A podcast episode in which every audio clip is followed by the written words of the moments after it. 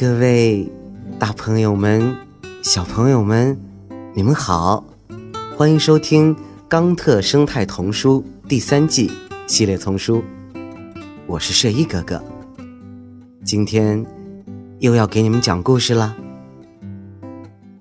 好了，故事呀，开始了。蚊子的叮咬。一匹斑马坐在水潭旁喝水。这时候，一只猴子停下来哀叹道：“哦，我昨晚睡不着，那些蚊子简直太讨厌了。我想在白天打个盹都不行，它们嗯嗯嗯，这种声音不停的烦着我。真有意思，蚊子从来不来烦我。”斑马这么说道：“哼，那是因为你的皮肤很厚。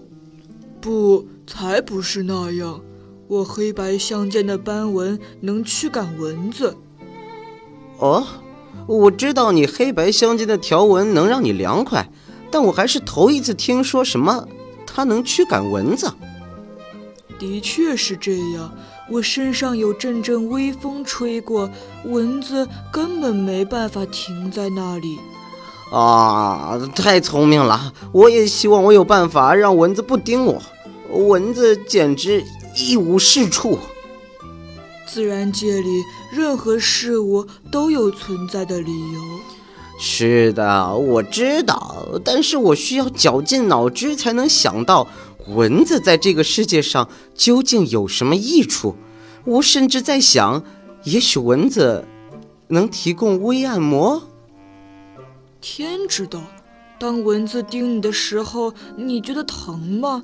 呃，不，呃，这倒一点都不疼。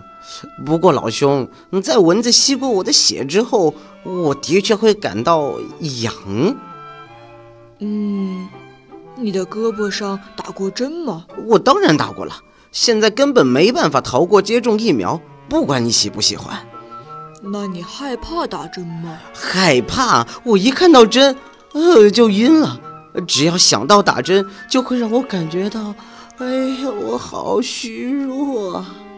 打针的时候你觉得疼吗？哦，是的，很痛。有一次我还跳了下来，结果不小心被针扎破了，两名护士不得不摁住我。我妈妈觉得很难为情啊。那你有没有想过，为什么蚊子咬你的时候你感觉不到，但是打针的时候却觉得很疼呢？因为注射的针更加粗呗。最细的针头几乎和蚊子的喙一样细呢。那是不是蚊子用了止疼药，让我感觉不到疼？啊不不不，那是由蚊子喙的形状决定的，这完全是几何结构的问题。哎，你是想显摆你很聪明是吧？想聊聊数学之类的是吧？我在考数学的时候可痛苦了。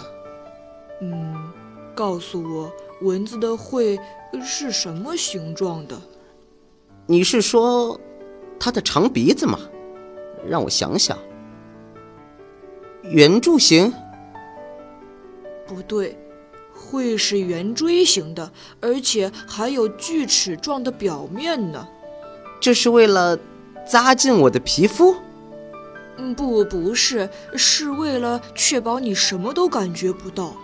哦，那为什么医生不把注射器做成那样呢？这样我妈妈就再也不会感到难堪了。您刚才收听到的。